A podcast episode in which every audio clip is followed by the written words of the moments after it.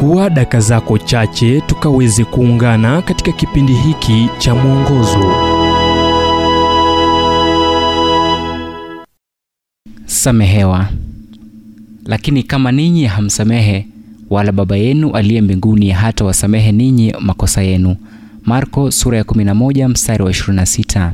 Katika makaburi ndogo iliyotengwa lipo jiwe la kaburi lisilotiwa alama na ambalo lina neno moja, aliyesamehewa. Hamna lililoongezwa wala kupunguzwa. Nini kilichosamehewa na nani? Siri imezikwa na mabaki ya mtu aliyesahaulika na maisha, ila kipo kitu kimoja cha hakika kuhusu kuwepo kwa hitaji kuu la msamaha leo. Mtume Paulo alishauri kuwa tena iweni wafadhili ninyi kwa ninyi, wenye huruma, mkasameheane kama na Mungu katika Kristo alivyowasamehe ninyi. Tazama Waefeso 4:32. Kwa maneno haya tuna mantiki kuu kuwa msamaha, iwapo Mungu ametusamehe, hivyo hatuna haki wala sababu ya kushindwa kumsamehe mtu mwingine.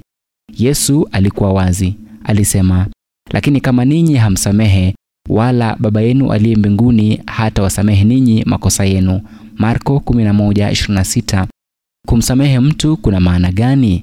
Neno la Kiyunani linalotafsiriwa ni kuwa kusamehe ni afiami, linalomaanisha kujitenga na hali ya kulipiza kisasi kwa kile ambacho mtu amekufanyia.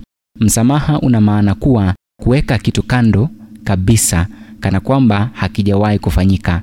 Unaposema vema, hatutazungumzia hayo tena, unaweza kuwa umetangaza makubaliano, ila haujasamehe mtu. Umezika tu kishoka hali mpini wake upo juu, ili uutumie kama kiboko dhidi ya mtu mwingine anapoondokea njia, au niseme wakati anapoondokea njia, kwa kuwa katika hali zetu za ubinadamu tuna udhaifu mwingi. Msamaha ni dawa inayoleta uponyaji katika vidonda vyetu vya udhaifu wa kibinadamu na kuunganisha uhusiano wetu uliovunjika.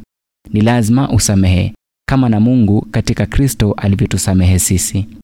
Ujumbe huu umetafsiriwa kutoka kitabu kwa jina Strength for Today and Bright Hope for Tomorrow kilichoandikwa naye Dr. Harold Sala wa Guidelines International na kuletwa kwako nami Ibrahim Adolwa.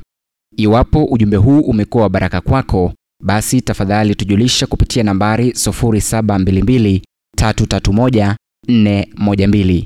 Kumbuka ni 0722 331 412.